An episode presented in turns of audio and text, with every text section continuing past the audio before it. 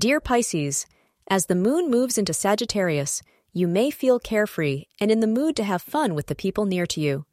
Family trips will strengthen your romantic links, dear Pisces. To de stress and indulge in the affection of people around you, nothing works better than spending quality time with loved ones. Live in the present and try not to let job pressures get in the way of your enjoyment. No matter what else you have on your plate, now is the time to spend quality time with loved ones. Today, the color white is your lucky color. The hours of 11 a.m. to 1 p.m. are your lucky hours. You may be very busy today making arrangements for an upcoming wedding. If you are single, then you may find that you are very caught up in a close friend's wedding preparations.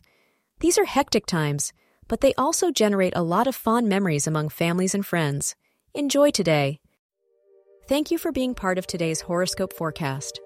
Your feedback is important for us to improve and provide better insights. If you found our show helpful, please consider rate it. Your support helps us to continue creating valuable content. Thank you for being here and see you tomorrow.